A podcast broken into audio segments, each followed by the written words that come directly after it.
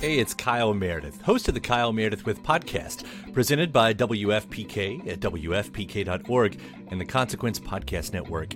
It's a series that puts the spotlight on iconic musicians and actors, inviting them to drop by and talk about their latest projects, whether it's albums, TV shows, films, or beyond. I'm going to say something I don't want to say. Here it goes. Without Spinal Tap, there is no Tenacious D. Whoa! Man! We get great stories and the biggest scoops from people like Garbage's Shirley Manson, the 1975's Matty Healy, Jack Black and Kyle Gass of Tenacious D, Maya Hawke, Kiefer Sutherland, and everyone in between. New episodes arrive every Monday, Wednesday, and Friday, so it's a great way to keep up with your favorite artists and discover some new ones. You can find Kyle Meredith with on the Consequence Podcast Network or wherever you get your podcasts. This is the place where black is the main character, where we dive into something new like the latest season of Them, The Scare, and the award winning American fiction. Or add to the experience by buying or renting the biopic of a legend, Bob Marley, One Love. And add on channels like Paramount Plus and Stars to bask in nostalgia with Beverly Hills Cop and BMF. Explore Prime Video's culture rated collection and enjoy old school greats and new school hits. Restrictions apply. See Amazon.com slash Amazon Prime for details.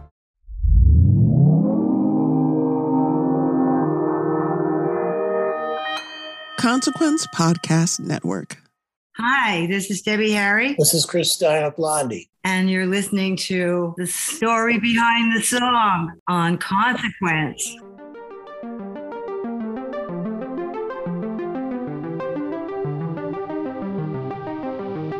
Welcome, listeners, to another episode of The Story Behind the Song, the Consequence Podcast Network series where we interview the iconic artists behind the most iconic songs of the past few decades. I'm your host, Peter Csathy, and each month I dive deep into conversations with your favorite musicians of all time to get insights into the creative journeys behind their most popular and lasting songs. I also ask each artist about one of their personal favorite deep cuts from their own catalog, and in the process, these living legends reveal frequently surprising, never before discussed details about these songs and their creative journeys, as well as candid reflections about their personal triumphs and challenges. Today, I speak with Debbie Harry and Chris Stein of one of the most iconic, influential, and eclectic bands of all time, Blondie, of course. Blondie is a band that broke all the rules across several decades of creating music, bending music genres by infusing their punk roots with elements of pop, disco, new wave, reggae, and rap. Which brings us to Rapture, their iconic song that in 1981 became the first rap song to hit number one on the US charts. But did you know that Rapture's original track was discarded and later used by Blondie to create a Christmas song?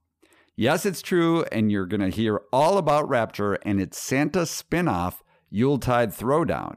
So take a listen as we dive into the story behind the song with Blondie.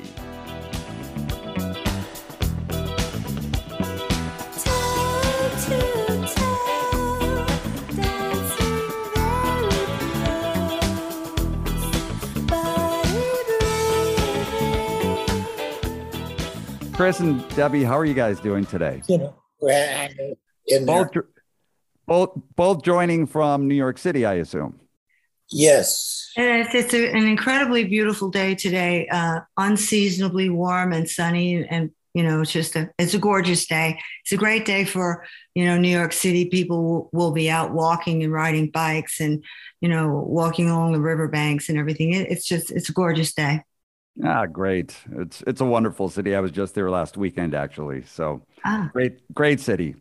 And just a little brief introduction that everybody knows about you guys is that one of the most iconic bands, 40 million record, over 40 million records worldwide, inducted into the Hall of Fame, Rock and Roll Hall of Fame years ago. And we all know the tunes. We all know Heart of Glass one way or another. The Tide is High and so many others. But what sets you all apart from just about everybody else is how versatile you are in terms of all the genres that you've covered throughout your career. So, punk, new wave, pop, disco, and of course, rap as well.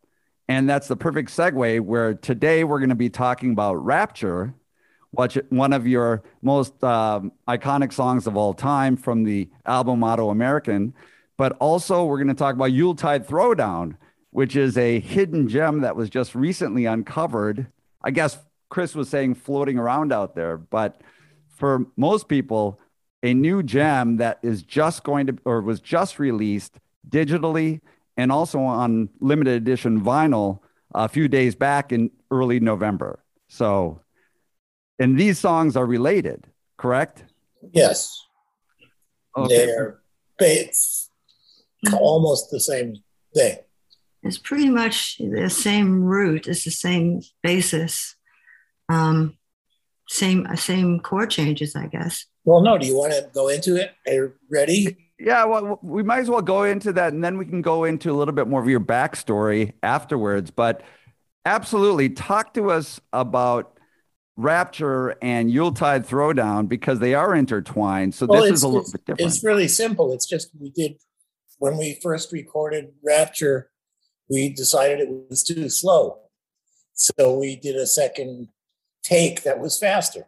And that was it. So the, slow take, the little bit faster version is what you hear as the song. And I had the two inch tape that I'd gotten a copy of, or maybe even the actual tape. And I brought it home. I had I had my own 24 track studio at that point, and I overdubbed on it and put Freddy and Debbie on. it. And so that's the slower version, is what this Christmas song is. Yeah, no, I was listening to it earlier today, and it's it's delightful. And so for everybody who's out there, you should check it out because it's a great holiday song, maybe even a new holiday classic. But as I was looking into things, that it was a little bit chicken and the egg. It wasn't clear to me which came first, but as you were saying, the Yuletide Throwdown Well, actually it was the, the vocals, the rap and stuff was recorded several years later after doing Rapture, maybe a good couple, good couple of years later, later down the pike.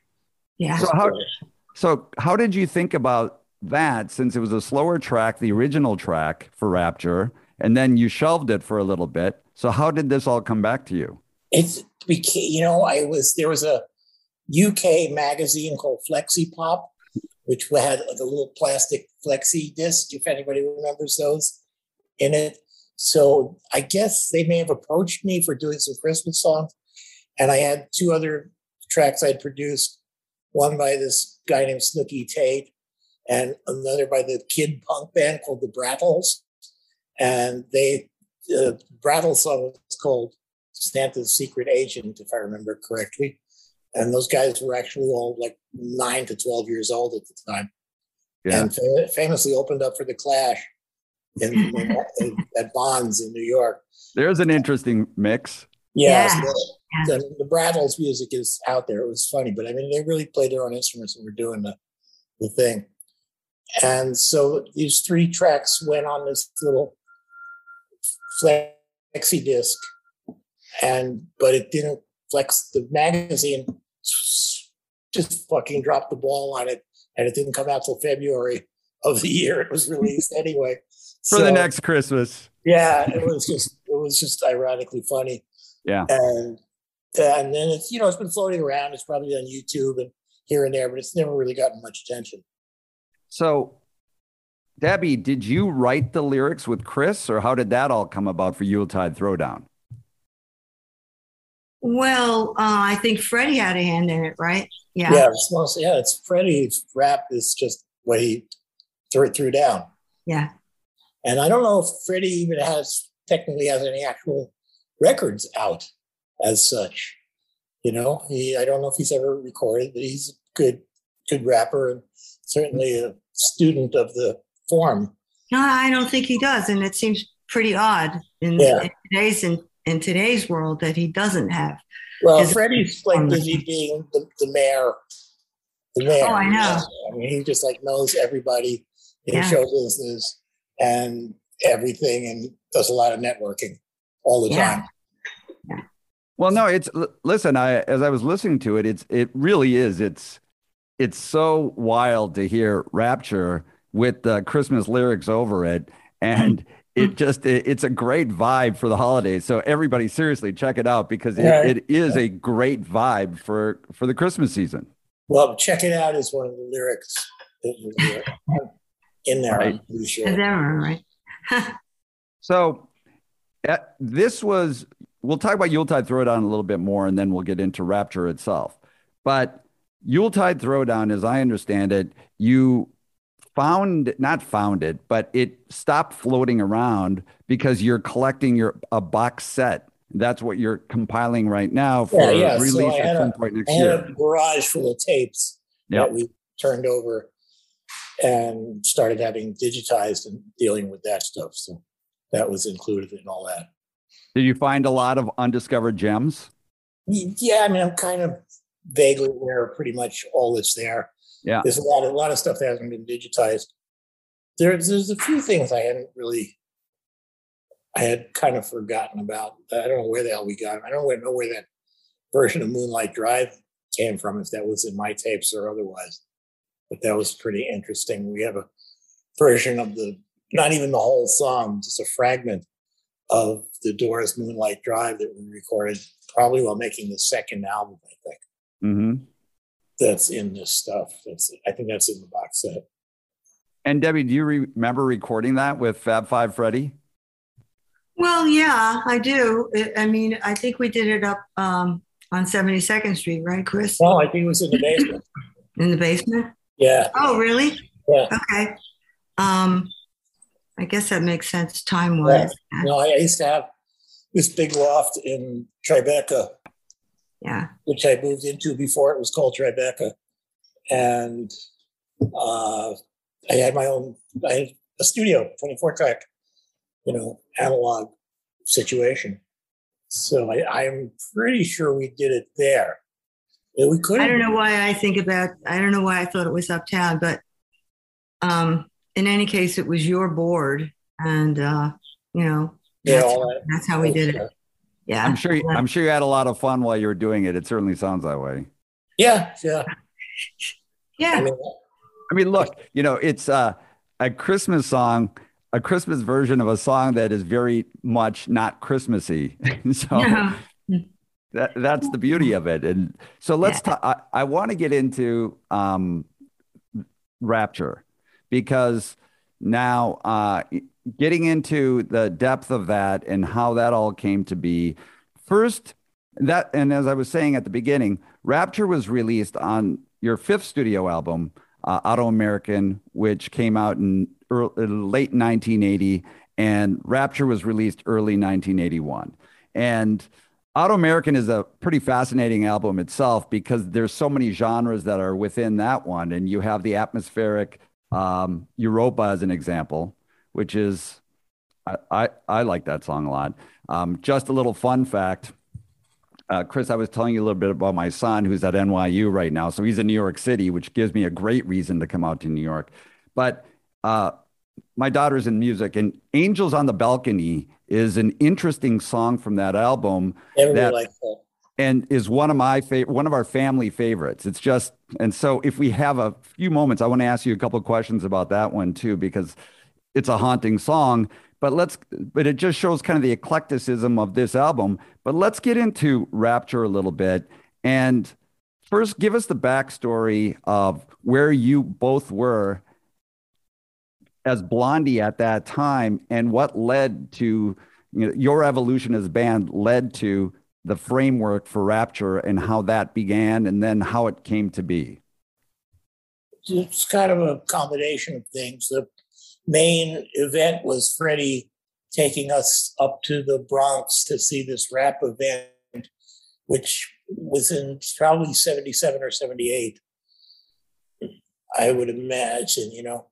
And it was just really an eye opener and very exciting. And we got very carried away and enthusiastic about seeing all these kids, you know, finding their voice and doing this doing this bit that they were doing and, and, you know i was unaware that this was said this you know this sort of vital scene was going on at the same time as the downtown scene.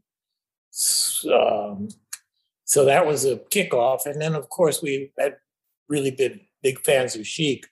They loved Chic, and so the the basic, you know, the bass line is kind of an homage to Chic, and then and also, of course, all the rap music at the time was only using a couple of samples, which and one of them was you know "Good Times" by Chic and uh, "Love Is the Drug," and a couple of things, but it was very limited. And "Good Times" was what you heard over and over again. I remember a, it well as a foundation for everything. Yeah. Debbie, do you remember going out that was it one pivotal like night where you both were there with Fab Five Freddy and you saw something that you felt was completely unique? Is that the way it kind of came to be in your mind? Absolutely. I, I think that, you know, we had heard uh, different uh, things that were recorded. Um, yeah, what was the label from Jersey? Sugar. Huh? Sugar Hill stuff. We were, yeah, we heard some. Rappers, Rappers Delight had been around. People heard that. Right. Right. Mm-hmm. So we, we were totally unfamiliar with rap and but we had never sort of been to a um, a live. Uh, I don't know what you would call it, a rave of sorts. You know, they were, you know, it was a, a freestyle rap thing, and you know, they did the scratching uh, using, as Chris said, you know, very very often the same uh, rhythm tracks behind, you know, you know, pre-recorded stuff, and um, I, I, guess there there was a little bit of objection to that, you know, that whole process, but it wasn't so it never went to any great uh, degree like it might have today um, and you know we went up there to this live uh, jam rave thing with all these kids at the was at the police athletic league hmm. so um, they you know it was a community response you know it wasn't uh, you know it wasn't sort of um, the danger zone in any any way shape or form but it was you know as chris said you know people finding their voice and and saying things and you know some of it was bravado some of it was social um, other other you know other all kinds of you know topics and subject matters and um, you know but just vital you know just full full of enthusiasm and drama. And um, it, it really made an impression on us. And and we we went back home and i i know we were sitting there and uh, i think the tv was on. And and chris said i think we should do a rap song and call it rapture and i said oh okay great that sounds good pretty clever so we did.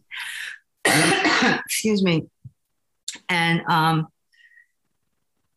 you know, uh, I, I think the, um, I don't know, it seemed like the importance of the whole thing, you know, was that, you know, people were saying things that, you know, hadn't been said the way they were saying them. And also that it was a, a, a form of music, you know, it, it was a new, a new twist. It was a new, a new exciting you know approach. And um, i think our contribution to that was that you know chris wrote music. It, so rapture is one of the first if not the first rap song excuse me that um, has its own music. And it has its own song. It's not something lifted from chic or you know anywhere else. It's uh, it's a it's a complete entity of its own.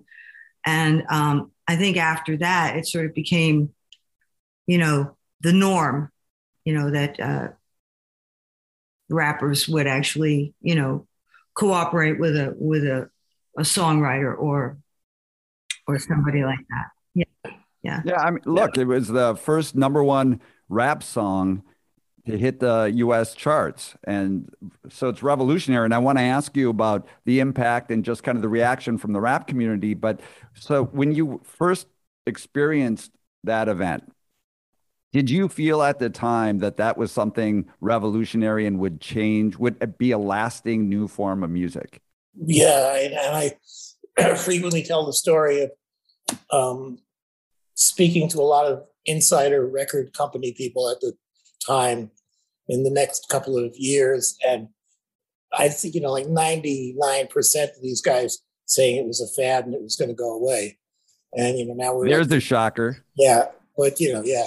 But now we're, you know, we're almost 50 years into it. I, I, I, didn't really pay that much attention to that because, you know, they I think they said that about punk too. everything. You know, and, and, and like it seemed like you know almost like folk music to me. Yeah. You know, mentally, it, it took the position of of uh, folk music in in the black community and in terms of um, you know R and B, I suppose. Yeah, and it was very much. It was very much like deconstructivist. It yeah. was about breaking down these existing forms and putting them back together, which was very much what punk was about, and maybe reggae. So all of these kind of outsider forms of music were very much about you know redoing existing things, which I thought was very exciting. Well, you know that you have a new form of music that's going to last when the record label guys say it's not going to. Yeah, this isn't going to yeah, last. That it's a fad. That's probably, that's probably a good well, I don't know. You know, I, I don't. I, do, do you, I don't know. You know, I don't want to slam record record company guys completely because uh, I know some have actual, you know, a great deal of vision. Of course. And you know, have really have been helpful to artists and and to music, but um, unfortunately, uh, it's not always the case. So. after you had that experience, how long thereafter did you guys sit down and start writing? Uh, and you had that aha moment with the, you know, the title Rapture, and you you decided to write that song. Was that? Yeah, probably with, pretty. I, it was well, probably a while. It was it was when we got together to do the next record that, that the Autoamerican record. So it was probably a couple of years after the, going to that event. I still can't really pin the event itself down. I've talked to Freddy about it, trying to figure out the year. You know, he says 78 I mean, 77, 78. So it might have been around then. It was before Wild Style. I'm not sure what year Wild Style came out. So it was a little before that, too. And did you, when you sat down, sounds like it was a, a plan to sit down and actually write a rap song and you had the title Rapture. So what, which came first? Was it the music or was it the bass line? The bass line. The, the beat and the bass line came first and then but, that's with the guitar on the track playing just exactly the same thing and that is very much a bernard edwards homage yeah the, it's the you know the good times bass line is so iconic yeah that bernard plays so yeah it was definitely it was a reference to that so once you had the bass line what was the process after that and how did how quickly did it come together and the lyric. Uh, tell us about the lyric process as well.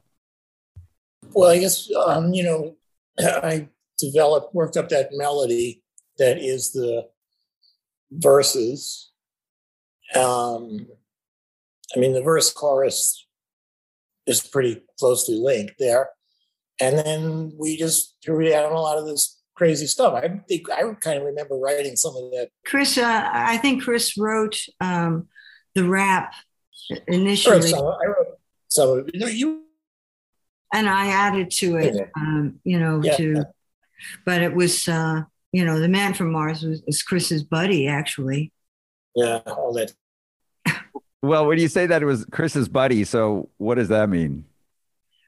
Oh well, you know, I mean, he's uh, a sci-fi, you know, aficionado. I think that that's one of the things that we both really appreciated. We had um, the Attack of the Giant Ants on the first album, and um, you know, so I, I, have always felt that there was a sort of kinship between these things, and um, it, also is, you know, a little bit silly, and um, but yet the, the the music itself, the drive is strong behind it. It's not like do do do. It's you know, uh, uh, and um, and it, it's uh it captures your attention because you, you, you know it's not predictable you know this is a story that's you're in the club and you're dancing and it's hot and you're close and it's all of this sort of semi-romantic lovely stuff and then all of a sudden you know, Fab Five Freddy, you know, and we're jumping from the DJ uh,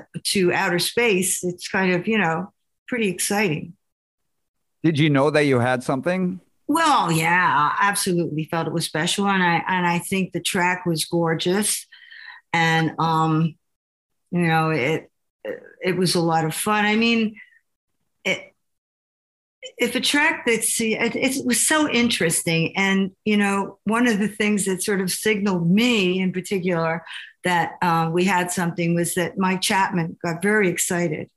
And um, he he didn't know you know he was sort of cautious. He didn't really know what we were doing or where we were going.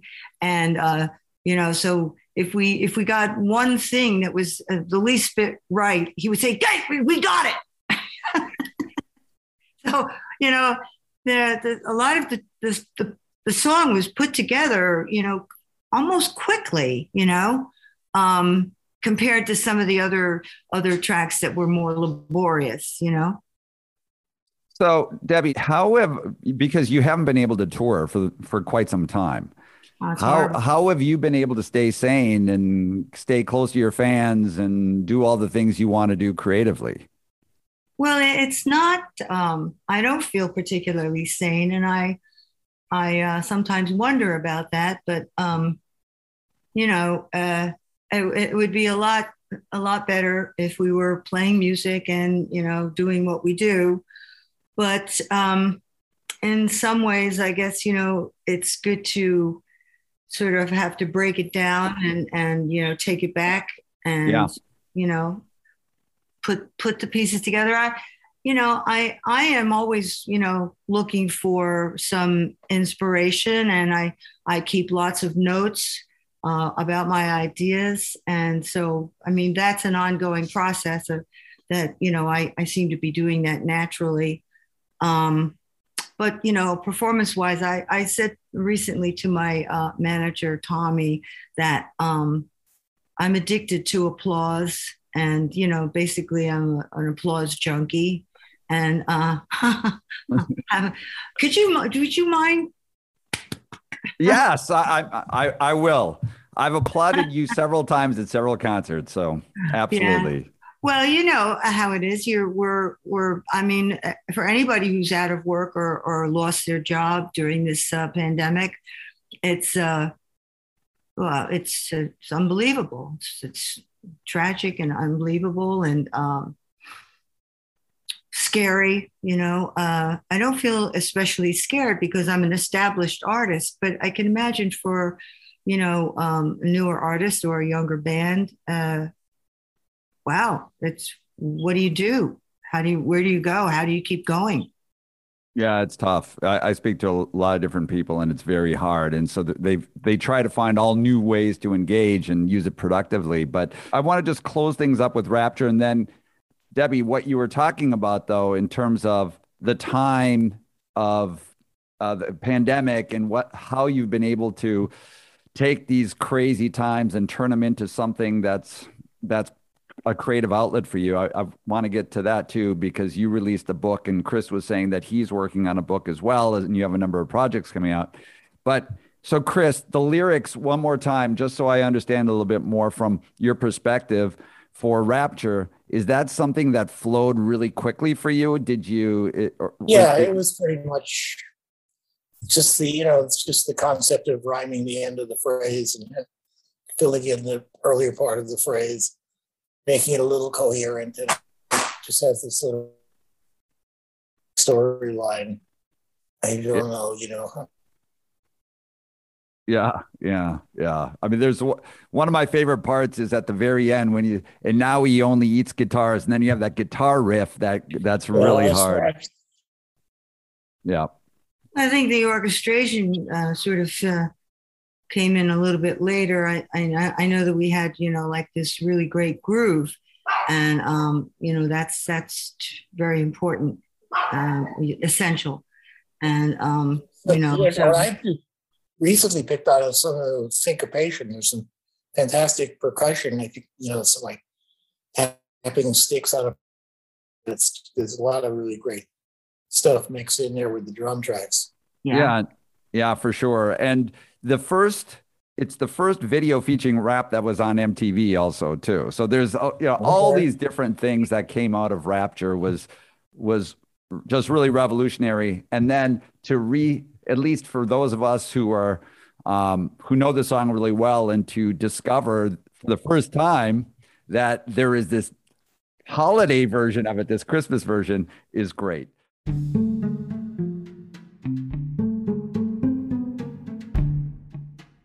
Hi there. This is Jill Hopkins from The Opus. After you check out this latest episode of my show, be sure to check out some of the other great programs on Consequence Podcast Network, including Rootsland, an original story of two friends who take a musical and spiritual journey from the suburbs of Long Island to the streets of Kingston, Jamaica.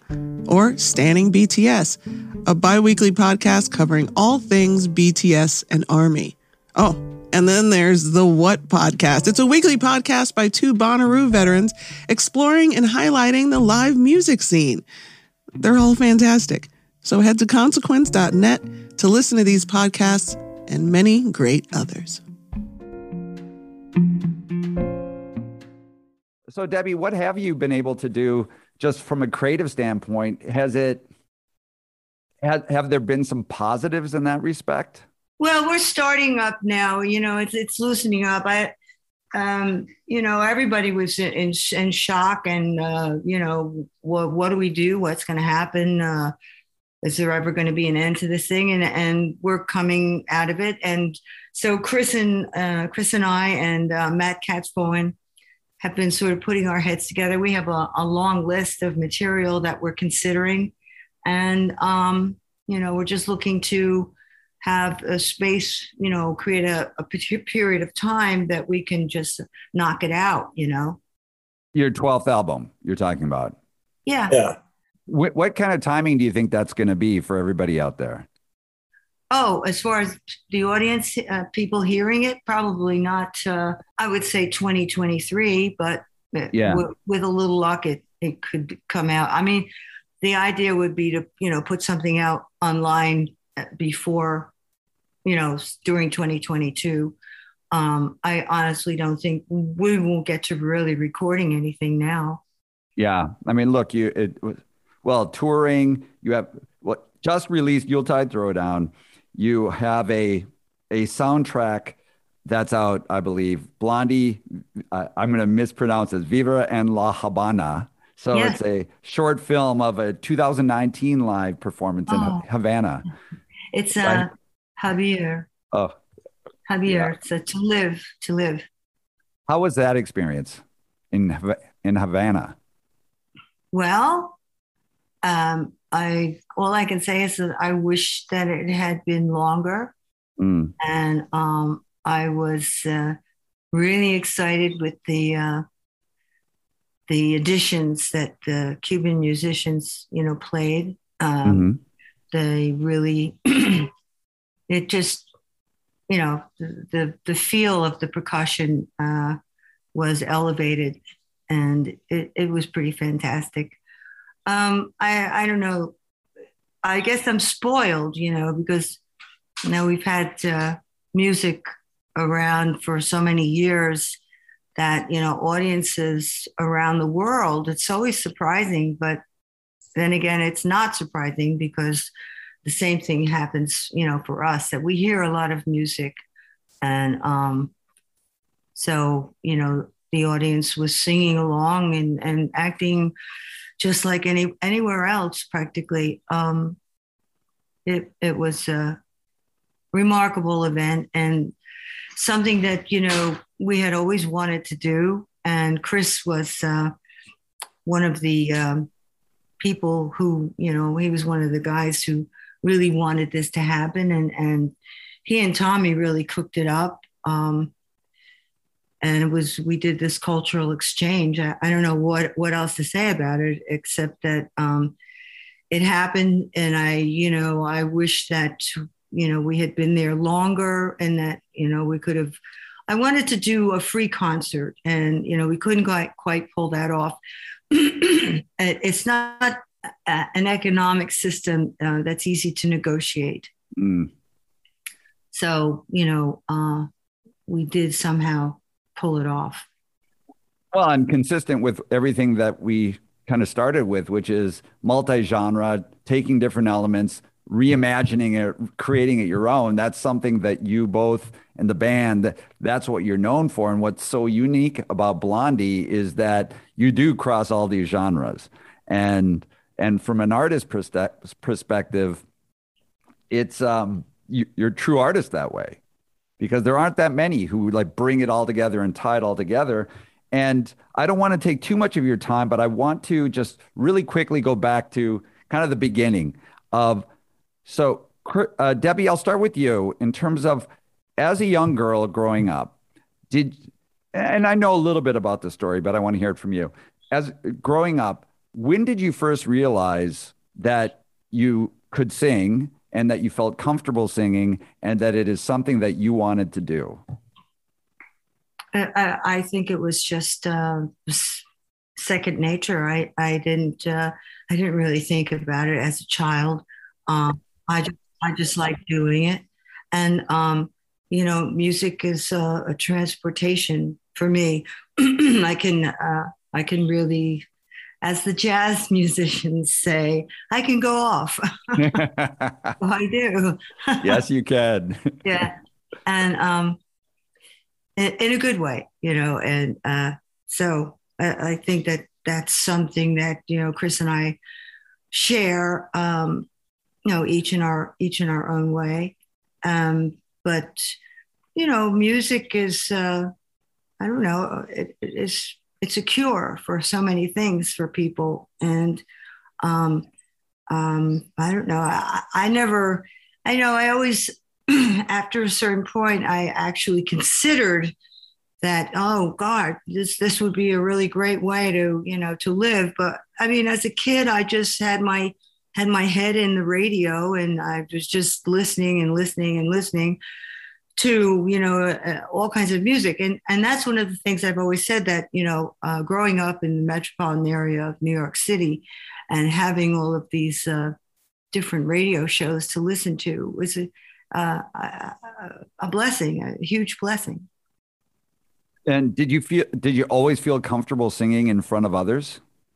No no uh, i think i started in uh, in choirs in groups um, but I did fool around with uh, a couple of little uh, side things. You know, I had this group called the uh, Fifth Grade Girls Club.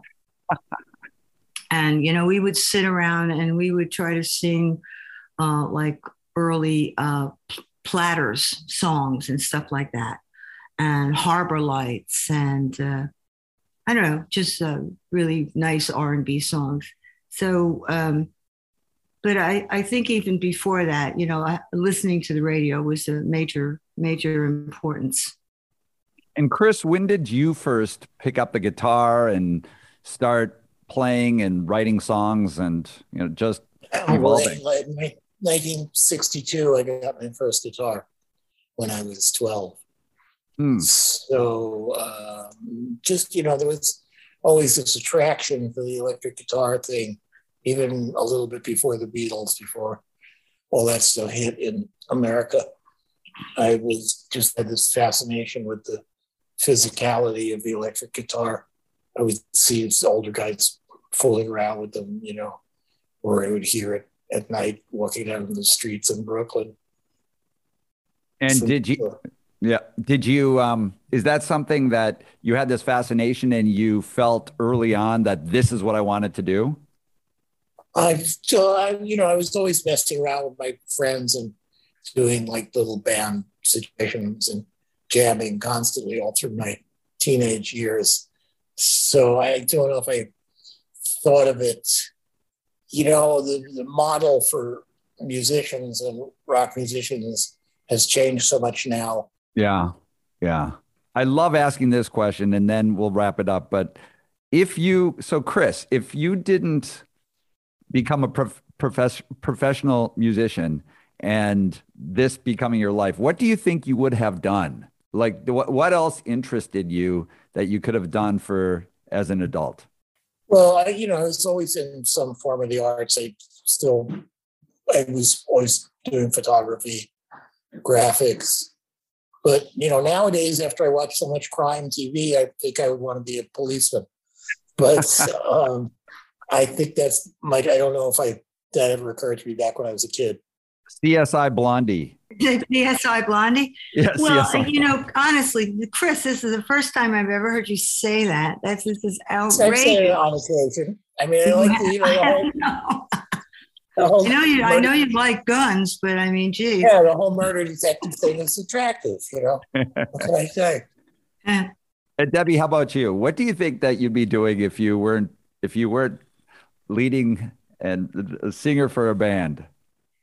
Oh, I, you know, I, I always said, you know, I, I knew that I would be a performer of some sort. Um, although I was terribly shy. Uh, uh, I don't know how I, you know, just I, I guess got, got over it because, you know, I wanted to or had to.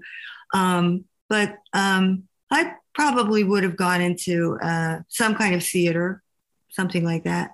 Yeah, it's pretty amazing to, to to hear that you were incredibly shy. That's uh you know, not what you would expect. so you you clearly overcame it, which is wonderful, which is wonderful for everybody out there. And then what brought you two together? How did you meet each other? Uh, I went to this show, which was the first show of this band called the Stilettoes, which was a girl trio. And then that was it. And I was very taken with Debbie, and we, you know, I joined their band shortly thereafter. And Yeah. then and then you formed you two left that band and formed Blondie. Yeah, about what, two years later, maybe. Yeah. Okay. Got you. Got you. Well, incre- incredible. Uh, incredible career. And one final question. What is the, when you think about back on all that you've done, is there any particular moment that stands out to you as being just one of those moments where it's just, uh, it, it's incredible? I'm, you've had so many incredible moments, but something, some experience that really stands out. Um, Well, now there's a lot that stuff. That's why I wrote that book. But I mean, recently, so we, you know, over the last 10 years, doing some of those huge, massive concerts like Glastonbury and Hyde Park in London with, you know, 100,000 people is pretty exciting. All that stuff. I mean, Yeah. some of those guys just, do- you know, Mick and those guys do that all the time. But for us, it was a big deal. So. I think one of the uh, the, the moments that I remember very uh, explicitly It was quite beautiful, and um, I felt it was uh, you know a real indication of, of Blondie's future. well, we played in Bethesda Fountain in Central Park on New Year's Eve. And um, it, it was just a beautiful night. It was so miserably cold and wet. That was 1974, though, I guess, or 70. Huh? I think that was 1974 to five. yeah, yeah. Yeah. And um, you know, we just had the small band. We just had uh, what was it, four pieces? Yeah, whatever, yeah, whatever it was. Yeah. Yeah, it was a small. It was a small band, small version of Blondie, and um, it was it freezing, sleeting, cold, miserable, miserable night. And we were playing outdoors on this little, little platform um, uh, set up near uh, Bethesda Fountain, It was in the fountain. It was in the fountain. Yeah. It was in the fountain. And- yes. Yeah. And uh, as we were playing, we, uh, for some reason, we learned that song Time is Tight by uh, Booker T, and um, which is a beautiful, great song. But uh, it's really instrumental. I don't know what I was doing. I probably just humming along or I don't know, stamping my feet, trying to keep warm. And um, all of a sudden, these huge, gigantic hands, you know, people dressed up It was uh, the, the bread, bread and puppet theater, Oh, the Bread the- Puppet Theater, right? which is an old radical performance group from that goes way back to the 60s. Yeah, yeah. And they came marching down those gigantic, or you know, those very beautiful and dramatic, elegant staircase from the the level of Central Park down into the Bethesda Fountain area. Uh, it, it was just beautiful with all the snow falling, and um, I don't know. We actually got paid. I think that was probably one of the reasons Yeah. that stood out in my we, got mind. like, we got like 500 bucks. That was like one of the highest things we ever got paid at that Right. point. Right. yeah, From Yeah. the city, the Parks Department paid them. And months later, it took fucking months for them, to actually But you got it. Yeah. You got it. Yeah, Well, that's the the beauty of music that you're you have the the one of the largest events is a great moment, of course, and then you have one of the smallest events in your career, which is one of the great moments, and it's uh, that's the the magic of these experiences. Listen, I really appreciate you joining story story behind the song um, and discussing both Rapture and the the reimagined version of Rapture, which just was re-released because it's been out for a long time, but none of us really knew about it. Yuletide Throwdown, a new holiday classic. I urge everybody to do that. Lots of things are coming up with a box set coming in 2022. Sounds like you're working on a new album, which is wonderful. Um, we'll see that in the future. Uh, Chris, you have your memoirs that are coming up. Debbie, your great autobiography is out in the stores and lots of different projects. But again, Debbie Harry, Chris Stein, Blondie, and thank you so much for joining Story Behind the Song.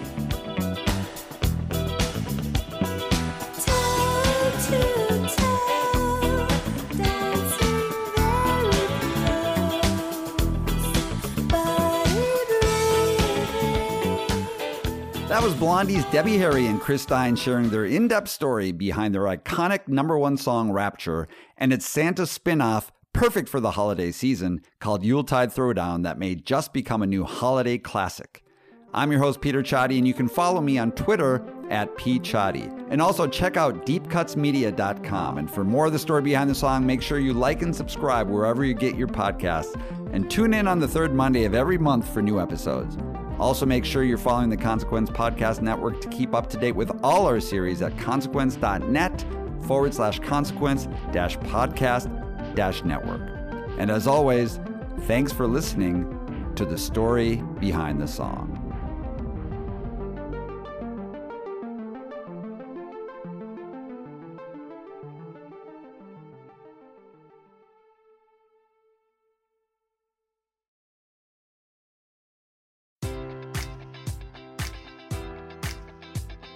Enjoy all your favorite sports like never before at BetMGM. Sign up using code Buckeye and receive up to $1,500 back in bonus bets if you don't win your first bet. When you register with BetMGM, you'll get instant access to a variety of parlay selection features, live betting options, and the best daily promotions in the business. And with BetMGM at your fingertips, every play and every game matters more than ever. Place your money line prop, or parlay bets with the king of sportsbooks today. Sign up using code Buckeye and receive up to $1,500 back in bonus bets if you don't win your first bet.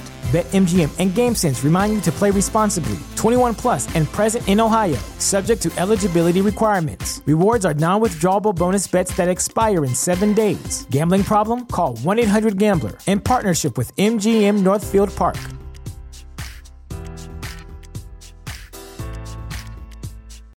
This is the place where black is the main character, where we dive into something new like the latest season of Them, The Scare, and the award winning American fiction. Or add to the experience by buying or renting the biopic of a legend, Bob Marley, One Love. And add on channels like Paramount Plus and STARZ to bask in nostalgia with Beverly Hills Cop and BMF. Explore Prime Video's culture rated collection and enjoy old school greats and new school hits. Restrictions apply. See Amazon.com slash Amazon Prime for details.